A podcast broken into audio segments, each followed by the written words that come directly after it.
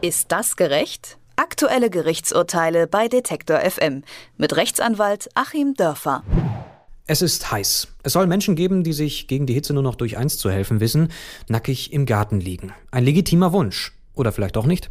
Folgender Fall hat Dortmunder Richter beschäftigt. Ein Mann wird von seinem Nachbarn angeklagt. Der Grund, er hielt sich nach Saunagängen gerne unbekleidet im Garten auf.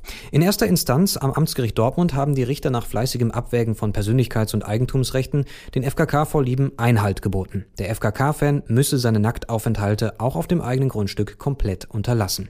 Der Fall ging in die nächste Instanz, ans Landgericht Dortmund, und hier hat man sich FKK-freundlicher gezeigt. Dort wurde zugunsten des Angeklagten entschieden, denn er hat sich seiner Nacktheit Zeit immer abgeschirmt von Hecken erfreut. Doch ist das gerecht?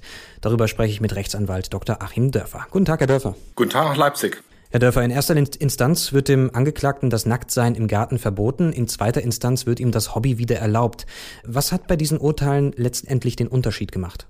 Ja, das ist ja schon mal spannend, dass hier die beiden Gerichte wirklich in völlig unterschiedliche Richtungen äh, geurteilt haben. Da hat dann sicher auch das persönliche Empfinden, der persönliche Geschmack des jeweiligen Richters eine Rolle gespielt. In der ersten Instanz ist das Amtsgericht ja sehr, sehr weit gegangen. Das Amtsgericht hat ja sogar noch verboten, dass die Kinder äh, des Beklagten da nackt äh, im Gartenpool sich bewegt haben.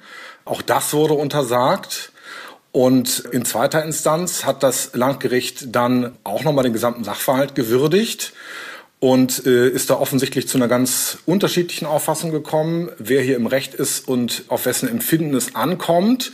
Möglicherweise war es auch nicht so klug von dem Nachbarn, der hier geklagt hat, dass er dann auch noch gleich in der mündlichen Verhandlung anfing, über irgendwelche Pflanzabstände von äh, Gewächsen zu diskutieren. Da wurde er dann nach der Berichterstattung sehr unwirsch vom Richter unterbrochen. Das sei hier nicht Gegenstand äh, der Sache. Und das Gericht in der zweiten Instanz hat eben wirklich auch herausgearbeitet, worin denn hier überhaupt die Belästigung Berechtigung zunächst mal bestehen kann.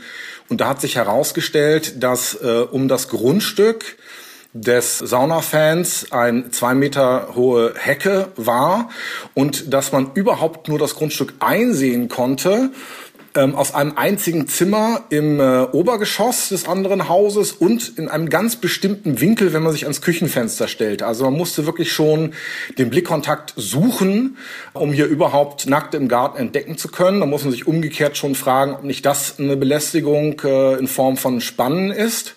Also die Personen, die hier agiert haben, äh, das ist auch ganz witzig, wird auch nochmal berichtet. Der Nachbar war eben 42 Jahre alt und hat sich dann seiner Nacktheit noch sehr wohl gefühlt während der angeblich belästigte Nachbar als Rentner beschrieben wird. Und das Landgericht ist da auch nochmal ironisch sozusagen darauf eingegangen, dass hier vielleicht auch noch ein Neid äh, aufgrund des äh, besser erhaltenen Körpers vorhanden sei.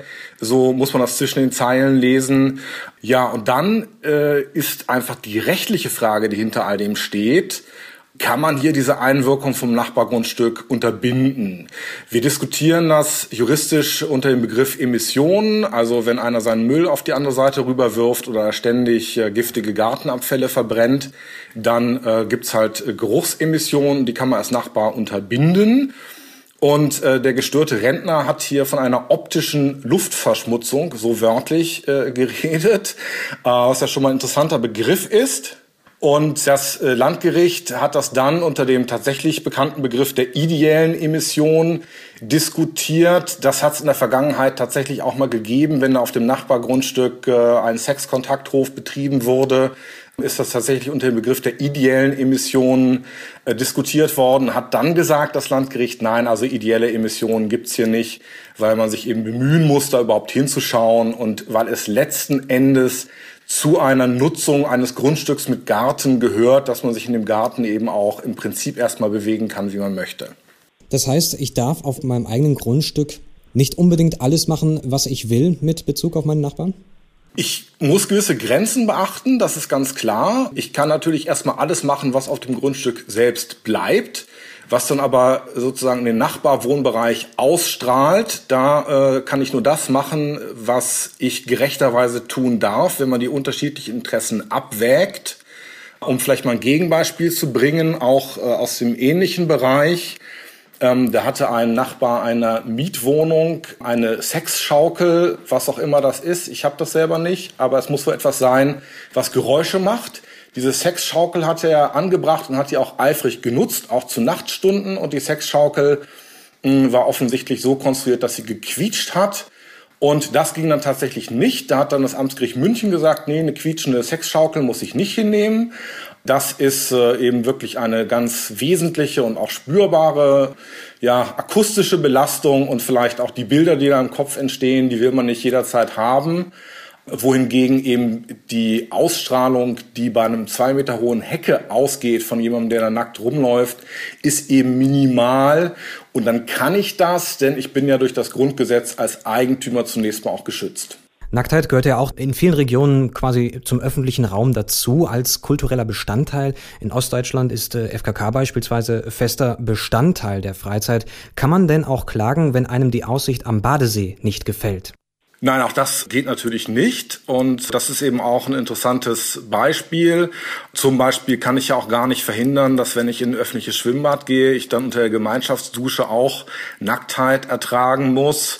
Gleichgeschlechtliche Nacktheit ja sowieso. Um das ging es ja auch hier.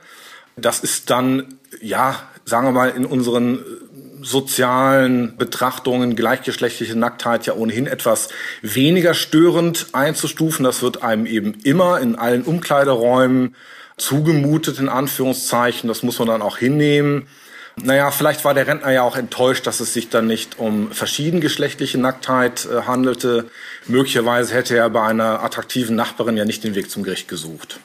In Dortmund wurde die Klage eines Rentners abgewiesen. Sein Nachbar darf sich weiterhin nackt im eigenen Garten aufhalten. Über den Fall gesprochen habe ich mit dem Juristen Dr. Achim Dörfer. Vielen Dank, Herr Dörfer. Ich danke Ihnen. Ist das gerecht? Aktuelle Gerichtsurteile bei Detektor FM mit Rechtsanwalt Achim Dörfer.